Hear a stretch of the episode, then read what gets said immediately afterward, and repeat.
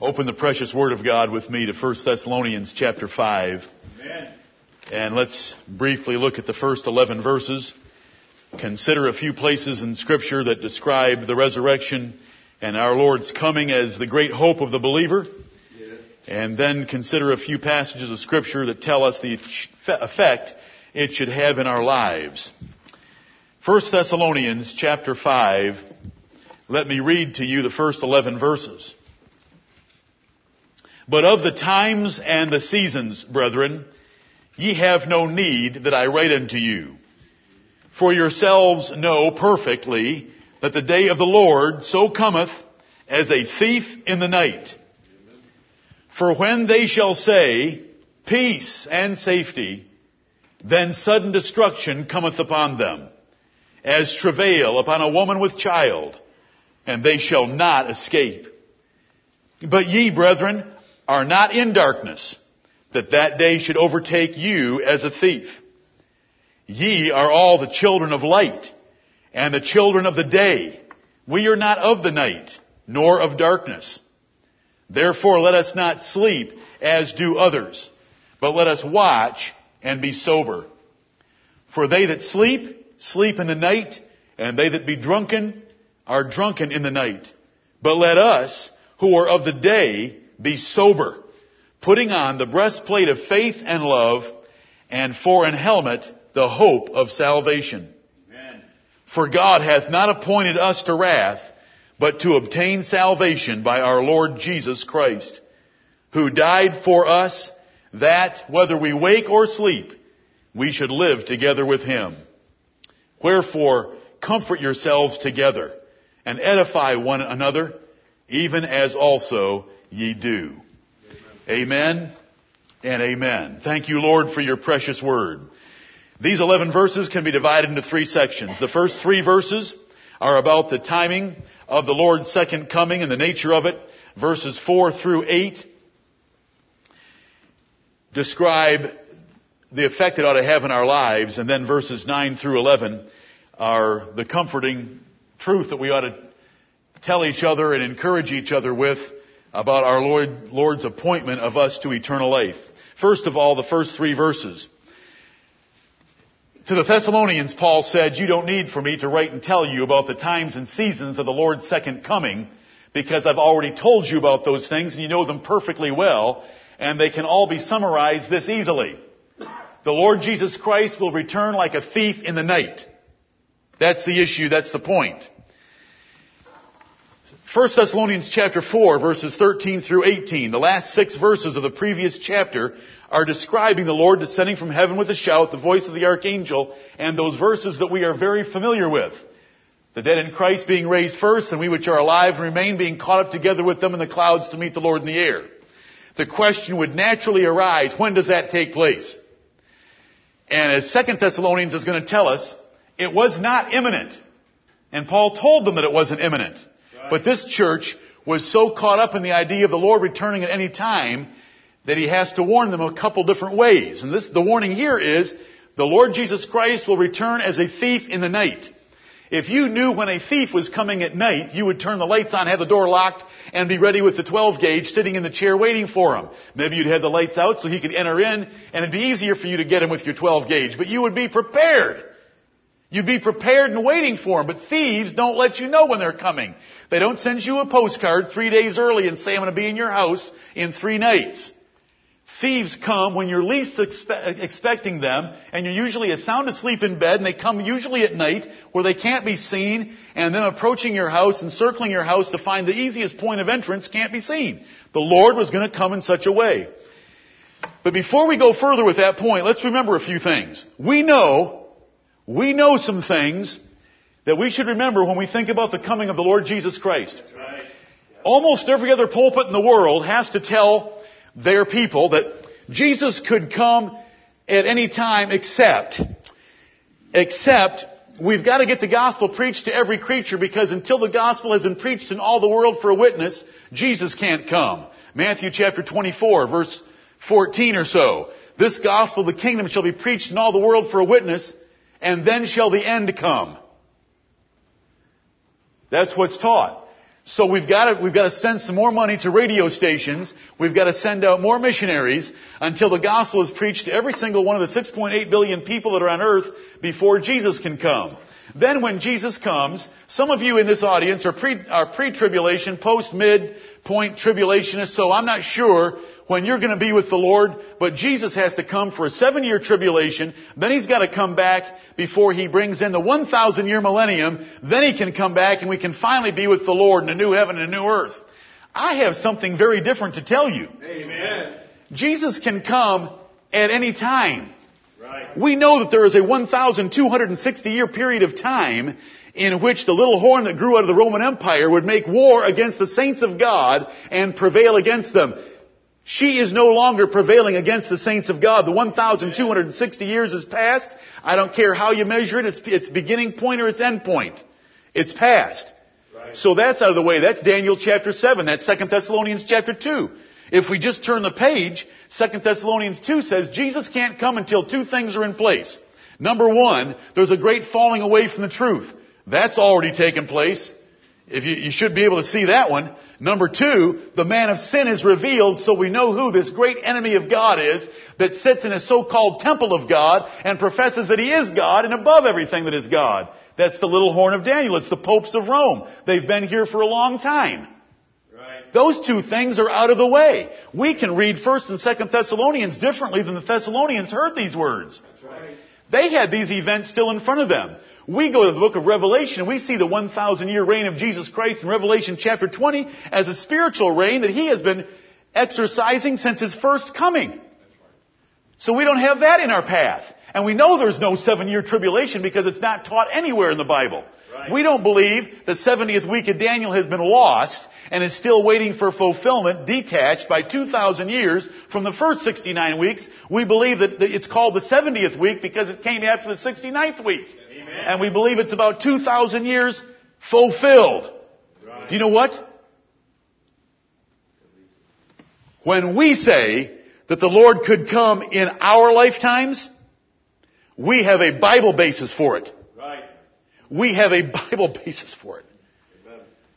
And when you see the world going to haywire around you, and them getting together in their hatred of the God of heaven and Bible Christians and Bible and Christianity and the Bible itself, Satan's been loosed for a little season before the coming of the Lord Jesus Christ. There is no reason why we should not believe that. We do not have 2 Thessalonians 2 yet to be fulfilled. We do not have Daniel 7 yet to be fulfilled. We do not have Revelation 20 and the thousand year reign of Christ yet to be fulfilled. Jesus Christ could come. The, the points that the Bible does give in the way of a timetable have been fulfilled. Amen. Wouldn't that be gracious if we happen to be that generation? Amen. Now he's been so gracious to us in so many other ways. Could he add one more thing and still be God? Could he give us one more great big favor? Amen. Right. Yes, Father in heaven, Amen. let it be so. Amen. Even so come quickly, Lord Amen. Jesus. Back to the words here. Thief in the night. Thief in the night. Verse, the last part of verse 2. Verse 3, the world's going to be saying peace and safety. Everything is secure. Everything is wonderful. We're getting our hands on humanity and we've got the United Nations clicking and we're doing this and we're solving world hunger and blah, blah, blah. Peace and safety. When they think everything is pretty smooth in their view of things, then the Lord's coming and they shall not escape. They shall not escape 6.8 billion. It doesn't matter how many of them there are. There could be 7.8 billion when he comes in three years. It doesn't matter. They shall not escape. It's going to be like transition coming on a woman in labor. Did you escape, women? Don't tell me about your epidural. Did you escape? Well, that's what it says here. It's like travail upon a woman with child. They shall not escape. It comes suddenly. You know, sometimes you're asking for it, but then when it comes, you wish you'd ask for it tomorrow. Isn't that right? You know, you get tired being pregnant, so you want this baby to arrive, and so you pray for the Lord, would you please get my labor started? But as soon as labor starts, you wish you'd prayed for next week. Because when it, once it starts, it's there. You can't say, I'm so tired, I didn't get much sleep last night. If we could just hold this thing off for another couple of days, I'll get some better sleep, and then we'll be able to do this. No, the Lord makes the choice of when you go into travail. So we've got two figures of speech, two metaphors the Bible's given us, a thief in the night, travail upon a woman in labor, And they're not going to escape. They can say peace and safety. I don't care if they unite all their militaries together in the world to report to the United Nations. They're not going to defend against the Lord Jesus Christ and His mighty angels in flaming fire coming from heaven in vengeance on them that know not God and that obey not the gospel of our Lord Jesus Christ. Do you like being part of a winning team? Do you like being part of a winning military? We shall be. Amen. When He shall come to wreak vengeance on all His enemies and to be glorified in His saints and to be admired in all them that believe. I gotta read you two more verses from that passage. It's second, it's the next page. It's Second Thessalonians chapter 1. This is the coming of the Lord Jesus Christ. Do you know when you're reading the Bible about the coming of the Lord Jesus Christ, all the events that the rest of the Christian world strings out over the next 1,007 years, the Bible just collapses into one event. One event. There's one resurrection. There's not two resurrections, three or four. There's one resurrection. Right. And the wicked and the righteous are raised at the same time. They're both given their bodies. The, the bodies of the wicked are given to them so that body, soul, and spirit, they can suffer in hell forever and ever. Right. And the righteous have body, soul, and spirit to be in heaven forever and ever. It all happens at once. Look at this. 2 Thessalonians chapter 1, verse 7. You who are troubled, rest with us. Believers can always be at rest, even when they were being persecuted like the poor saints in Thessalonica were persecuted. And to you who are troubled, how can you be troubled and be at rest? Because you're troubled in your body, you're troubled in your balance sheet, you're troubled in your house, you're troubled in your family, but you're at rest in your soul. You're, you're at rest in your faith. And to you who are troubled, rest with us. When the Lord Jesus shall be revealed from heaven with his mighty angels in flaming fire, taking vengeance on them that know not God and that obey not the gospel of our Lord Jesus Christ, who shall be punished with everlasting destruction from the presence of the Lord and from the glory of his power. This is that sudden destruction when Jesus appears with his angels and destroys his enemies. When he shall come to be glorified in his saints and to be admired in all them that believe because our testimony among you was believed in that day. That's the evidence of eternal life and that you're going to be in those that are going to be admiring Jesus Christ and glorified in Him if you believe the gospel of His Son. Verse 11, I've got to read you these two verses. Wherefore? Wherefore? Also, we pray always for you that our God would count you worthy of this calling and fulfill all the good pleasure of His goodness and the work of faith with power, that the name of our Lord Jesus Christ may be glorified in you, and ye in him, according to the grace of our God and the Lord Jesus Christ. Amen. Paul here was praying that these Thessalonian saints would have God's work so thorough, so complete, so full in their lives that they would have the work of faith done in them, that God would be fulfilling all His good pleasure in them, so that when Jesus Christ appeared, they would be, He would be glorified in them, and they would be glorified in Him. What a combination. If we can be living lives to glorify the Lord Jesus Christ when He comes, He's certainly going to glorify us when He comes. And the combination is described in these two verses of what Paul prayed for these Thessalonian saints. Back to 1 Thessalonians chapter 5. They're going to say peace and safety. And I don't care whether it's green peace, military peace, ACLU peace, or whatever peace they want to describe, they're going to be thinking the world's, the world's working pretty well. Then the Lord Jesus Christ appears and he thinks it stinks. And he wreaks vengeance on this world. What they call peace is an abomination to him. And they shall not escape. Did it sound like there was any escape from 2 Thessalonians chapter 1 when he comes in flaming fire with his mighty angels? They're called mighty angels because there is no escape. It's described as flaming fire because he's going to burn them all up and they're going to be destroyed from the presence of the Lord forever. They shall not escape. Of the times and seasons, brethren, you have no need to write unto you. All I'm going to tell you, Thessalonians, in this chapter, is that that day is going to come like a thief in the night. Now, he told them more in 2 Thessalonians, didn't he? He gave them those two events that had to come first. The great falling away and the man of sin being revealed. But we're living on the other side of all that. Yes. Even so come, thief in the night. Lord Jesus Christ, come. But let's not let him take us unawares. And that's what the next few verses are for.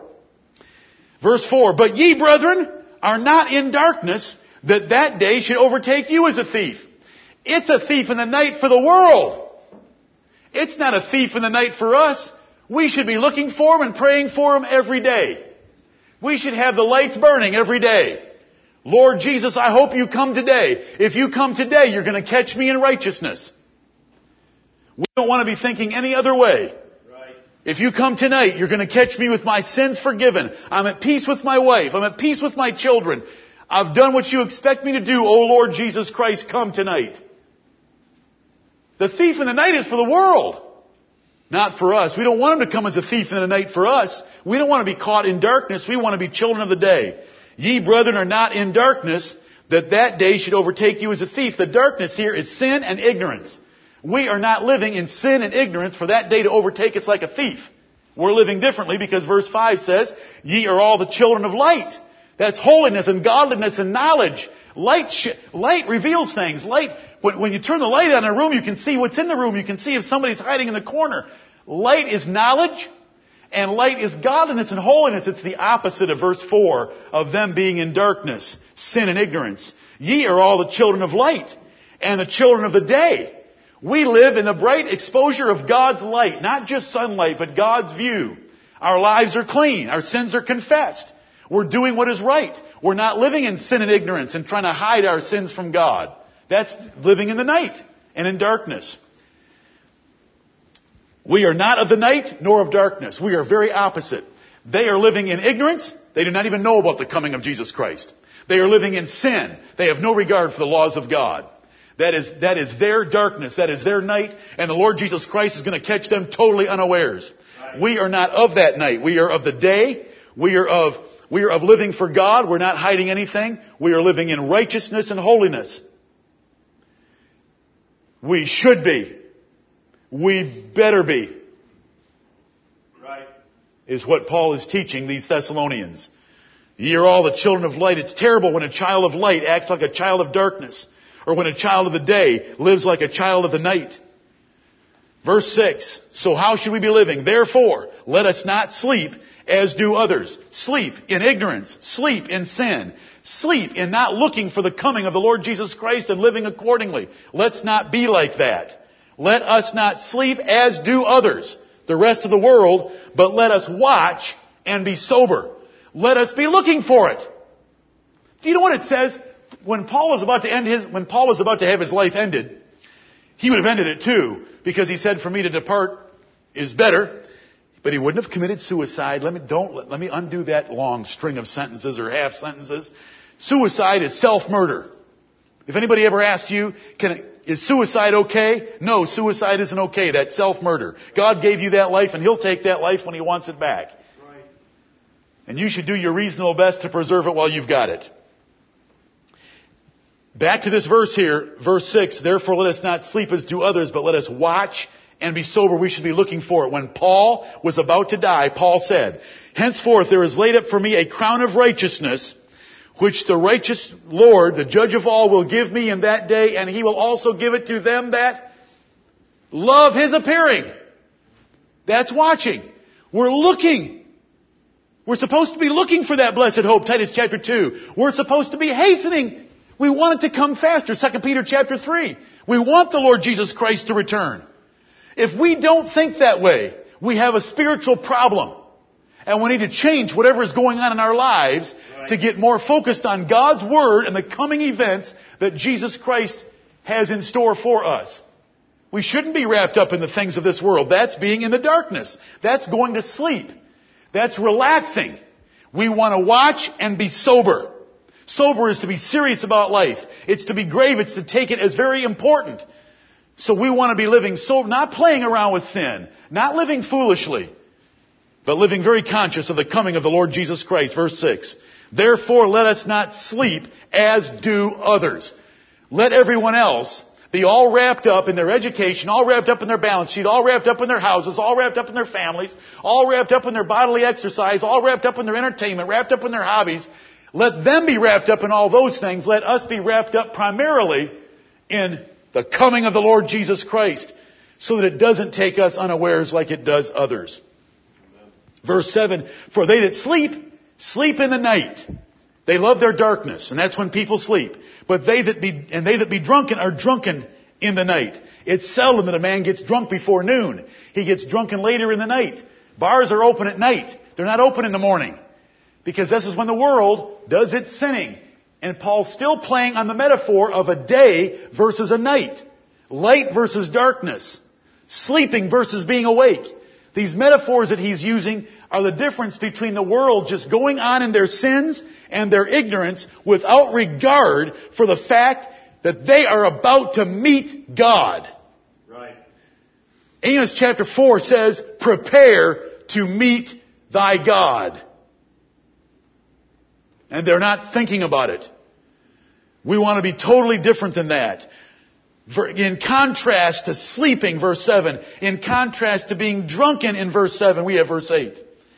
But let us, but, a disjunctive, telling you that verse 8 is different from verse 7. Let us who are of the day, the day, light, knowledge, truth, holiness, godliness. Let us who are of the day be sober. There it is again. Sober in verse 6, sober in verse 8. Life is not a joke. Life is not a game. Life is a drama that God has set the stage for, for His honor and glory, and He has adopted us as His children and made us stars in His cast.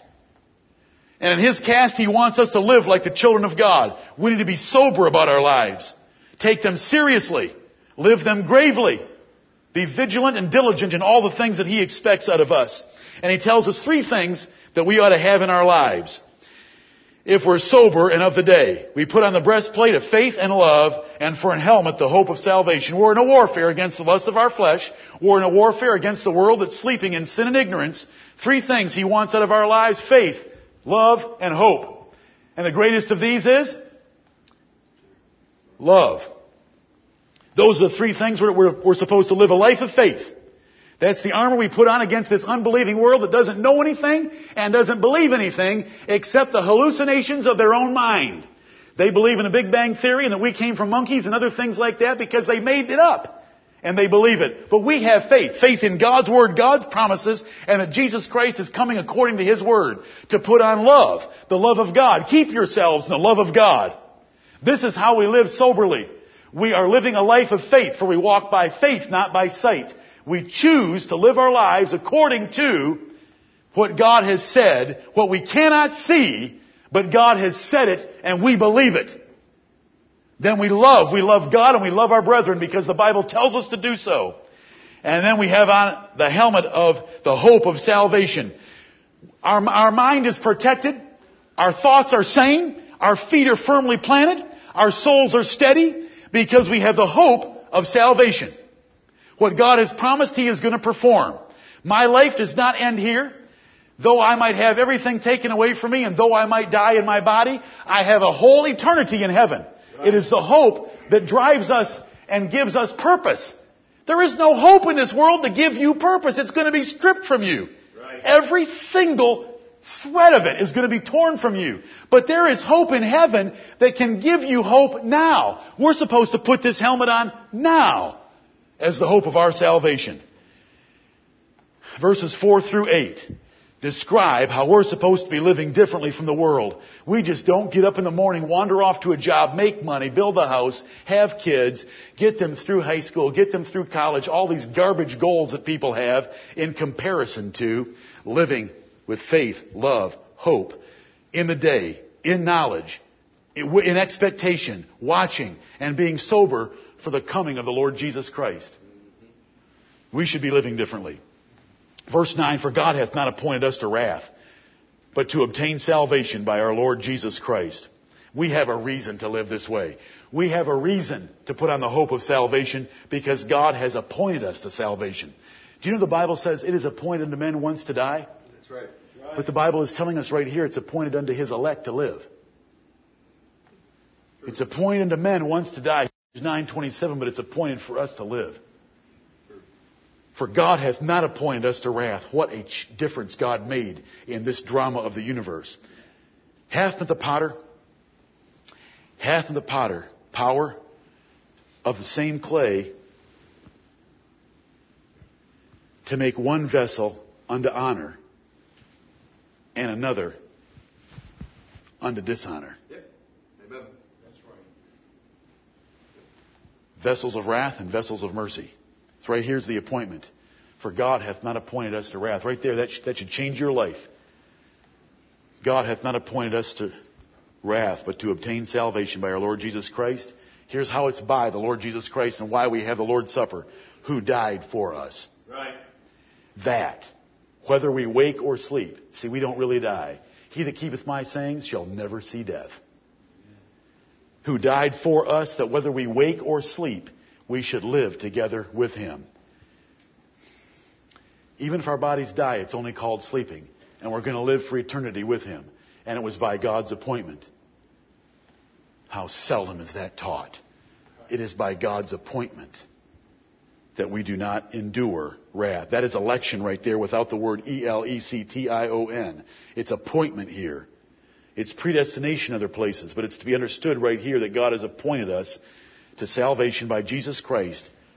God had the plan of salvation. The Lord Jesus Christ made the legal payment by offering up His own life. That whether we are alive when He comes, that's awake, or whether we're in the cemetery when He comes, that we should live with Him forever because it doesn't matter. If our bodies are put in a cemetery, we are still going to live with Him forever. Because He's appointed us to that life. Verse 11, wherefore? Wherefore? Wherefore? Comfort yourselves together. That's why they were a church and that's why we are a church. Comfort yourselves together. We should have one mind, one thought, one judgment, one ambition about this subject and edify one another even as also you do. The Thessalonians were already doing it, but Paul wanted to do, them to do it even more and we should be doing it. We should edify one another. That's to build each other up by keeping our priorities and our perspective of life according to the Word of God that we are the children of the day and not of the night. Look in your Bibles at Colossians chapter 1. Let's just quickly, very quickly, review the fact that the coming of Jesus Christ and the resurrection from the dead is our hope. Colossians chapter 1 and verse 5, verse 4, verse 3. While you're getting there, we give thanks to God and the Father of our Lord Jesus Christ, praying always for you, since we heard of your faith in Christ Jesus and of your love which ye have to all the saints for the hope which is laid up for you in heaven, whereof ye heard before in the word of the truth of the gospel. When we preach the Bible, when we preach the gospel, when, why it's called glad tidings is because it tells us of the hope that is laid up for us in heaven. Right. How is it laid up? Did you lay it up? No, Jesus Christ laid it up for you. God appointed you to it, and Jesus Christ paid the price for it. It's laid up for you already. You're not even there yet, but it's laid up for you. It's there for you. It's got your name on it. Do you know where your name is? It's in the Lamb's Book of Life. When we sang this morning, when the roll is called up yonder. Amen. You know, you have teachers that call the roll at the beginning of a class session, but there's going to be a roll called in heaven, and it's every name that is in the Lamb's Book of Life. It's laid up for you in heaven. Since we heard of your faith in Christ Jesus, of your love which you have to all the saints, for the hope which is laid up for you in heaven whereof ye heard before. The reason we preach the gospel is to tell ourselves, remind ourselves of the hope that is laid up in heaven for us. That's the good news. It is better than any news that you could ever have in this world. And that the person sitting next to you could have, and the two of you were to add them together and square them, if you were to combine them, if your imagination was allowed to run wild, and you could have and fulfill every single imagination of your heart. If you were to get every single one of them, it still wouldn't amount to a can of beans compared to the glory of heaven. If you were able to get every imagination of your heart, and we can't get the imaginations of our heart, but we can get the imagination of His heart, and His heart is eternal life in heaven for us. But we get distracted with the stupid things of this life, the vast majority of which end up in frustrating dreams that you never realize anyway. What in the world are we doing? Forget looking and wishing and hoping and planning and pressing for something in this life. Let's look and hope and plan and love and wait for something in the next life. It is a sure thing. Amen. Titus chapter 2. Titus chapter 2. Titus chapter 2. The grace of God, the good news, the glad tidings that comes in the gospel. This is what the gospel means. It's good news. In verse 11, it teaches us something. Titus 2.11, for the grace of God that bringeth salvation hath appeared to all men. Teaching us that. The true grace of God teaches us something, that we should deny ungodliness and worldly lusts, that we should live soberly, does that word sound familiar? That we should live soberly, righteously, and godly in this present world, looking for that blessed hope and the glorious appearing of the great God and our Savior, Jesus Christ. What if the coming of Jesus Christ is one tenth the way the Bible describes it to be? Will it be bigger than any events you've ever seen before? Will it be bigger than Michigan beating Michigan State in overtime yesterday? Absolutely. Which they didn't do. They lost. Will it be bigger than that? Will it be bigger than a ticker tape parade? Amen. Will it be bigger than an inauguration? When Jesus Christ splits this atmosphere in half Oh, yes. and appears in glory with his mighty angels in flaming fire coming to judge the wicked and to take us to be with him forever? When he rips every cemetery apart in the world? When the oceans give up the dead that were in them? Does the Bible say that in the Bible? Does the Bible say that the sea shall give up the dead which were in it? Yes. Praise God. I don't care if somebody was cast. Why do you want to haul a dead body around on a destroyer and aircraft carrier? Put him in a piece of canvas and toss him overboard. Jesus Christ is going to take him up. The Bible says that. That event is coming. He's going to burn up this earth. The elements are going to melt with fervent heat. It's the biggest thing. What if it's one tenth the way the Bible describes it? Is it still bigger than anything that's happened in your life? Well, my marriage was a pretty big event. It wasn't two weeks later. Um, two weeks later, you met your husband. Amen. So don't tell me about this great big wedding of yours. You know, it was a great big wedding while you were planning it. Sorry. I, I'm, I'm always going to tell you the truth. The wedding is always prettier than the marriage. That's the general rule. I hope that you all are exceptions. The point, the point being, pick what you want. Graduation from college, I got my MBA. I got my MBA with honors. I was valedictorian. I was saluted to. What, what, are you, what are you talking about in life? Pick the biggest thing. Eric Carnell ends up being the president and CEO, chairman of the board of BB&T Corporation in 15 years from now. Biggest thing in his life. What's going to happen to him when he's lying in his casket? They're going to give it to some other man. They're going to forget about him.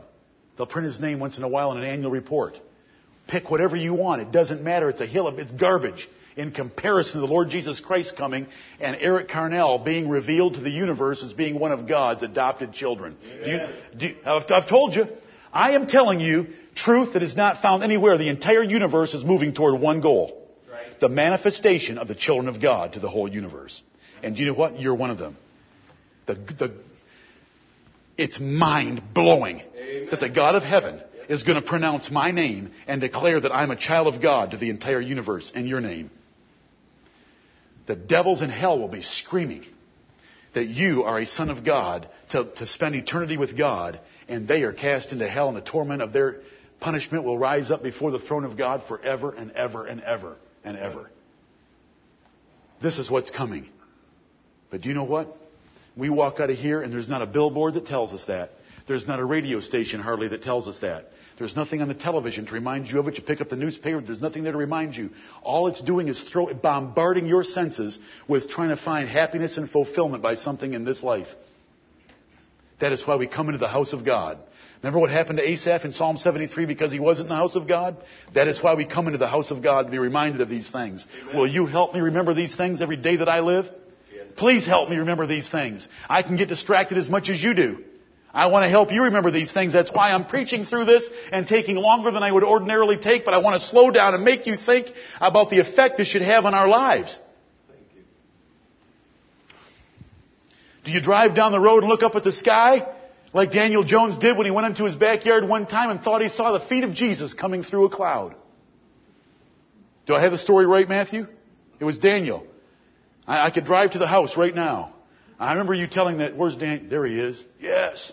Son, you had heard so much about Jesus Christ coming that you looked out there and saw something. You thought the feet of Jesus were coming through a cloud. You know, that's how, amen, Daniel. Right. Amen. When it was as beautiful as it was yesterday, would that have been a fitting day for the Lord to come? When He comes, it's going to make yesterday look ugly. He's coming. He's going to rip this place. Do you like domination? Do you like big scores? The Lord's going to have a big score. Infinity to zero. He wins.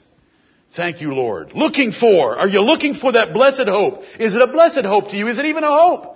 Quit hoping about anything else. Do you know why people get sick? Because hope deferred maketh the heart sick. Everything that you hope for in this life, it's not going to come true the way you want it to. Not going to come through, so it makes you sick. Hope deferred maketh the heart sick.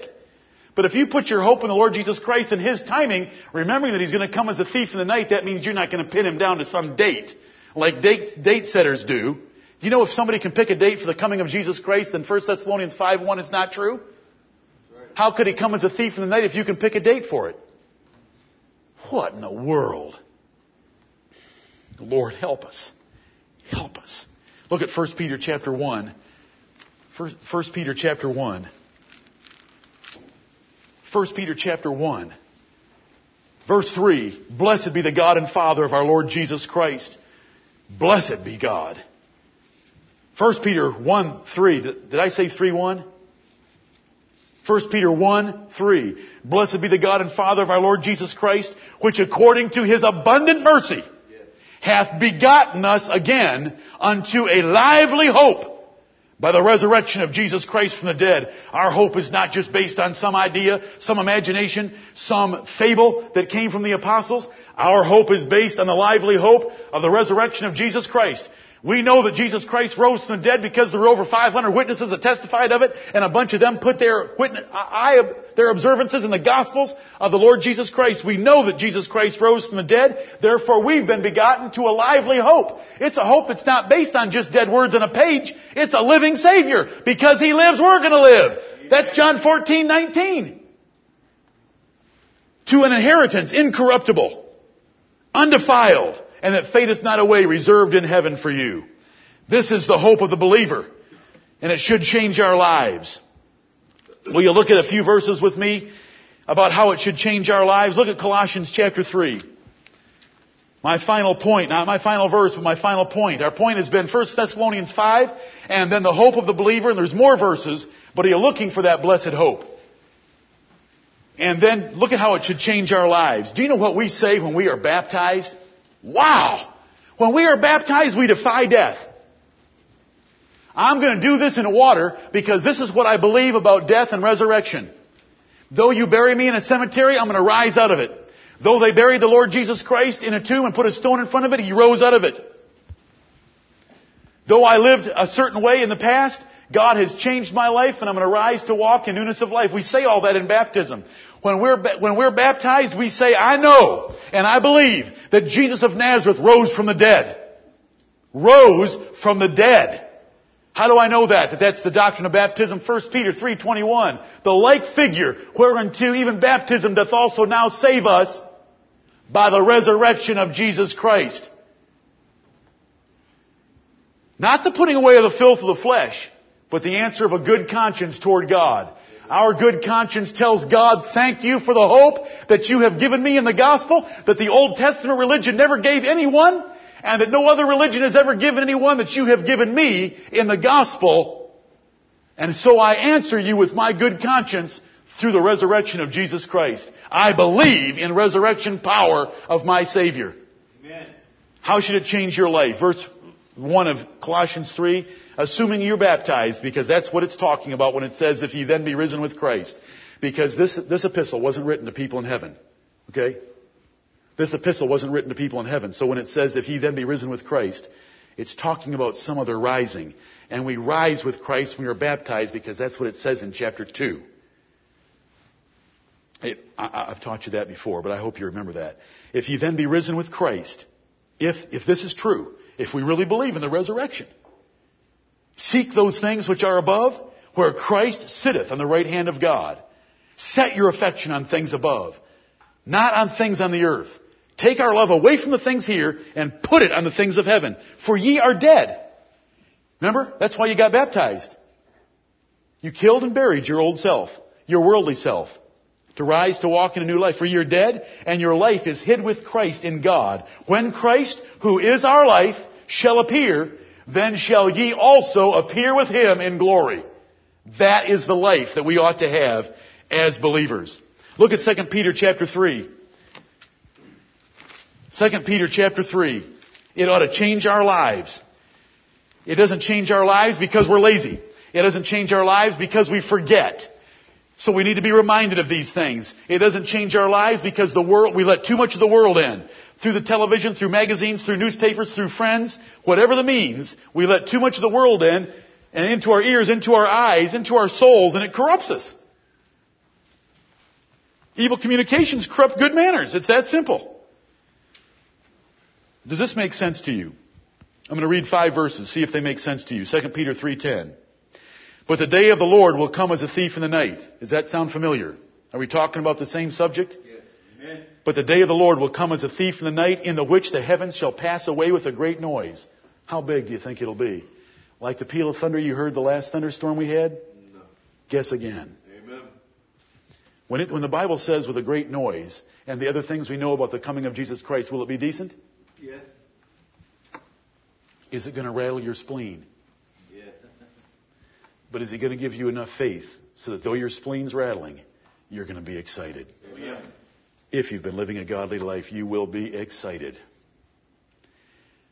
I get so excited. These, I believe every word of God. If my God says there's going to be a great noise, and I like great noises, it's going to be a great noise. Amen. The day of the Lord will come as a thief in the night, in the which the heavens shall pass away with a great noise, and the elements shall melt with fervent heat. The earth also and the works that are therein shall be burned up. Seeing then, is this true of you? Seeing then that all these things shall be dissolved, what manner of persons ought ye to be in all holy conversation and godliness? Looking for and hasting unto the coming of the day of God. Now we get a repeat, wherein the heavens being on fire shall be dissolved, and the elements shall melt with fervent heat. Nevertheless, we, according to his promise, look for new heavens and a new earth, wherein dwelleth righteousness.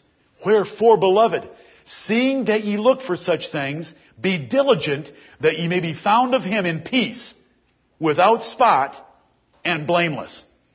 Let's be found at peace with every one of our brothers and sisters. Let's be found without spot of this world's sin hanging on us, and let us be blameless so that He has nothing to charge us with that we have not confessed and put under the blood of Christ. Right.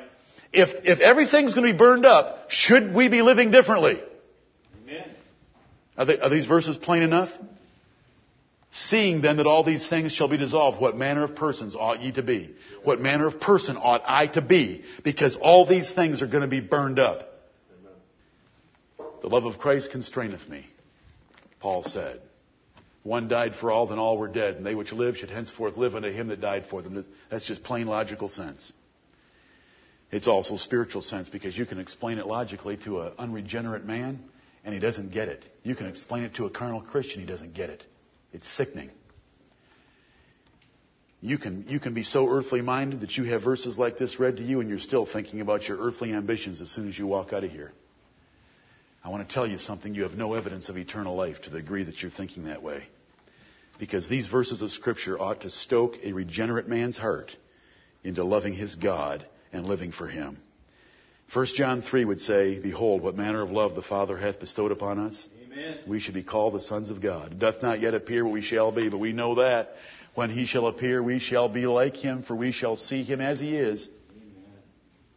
And he that hath this hope in him purifieth himself, even as he is pure. That is the word of God when you put it all together. May the Lord bless us to purify ourselves. Yes. Thank you, Father, for giving us such a blessed hope of glory. We are the least of all your creatures that deserve such a blessing.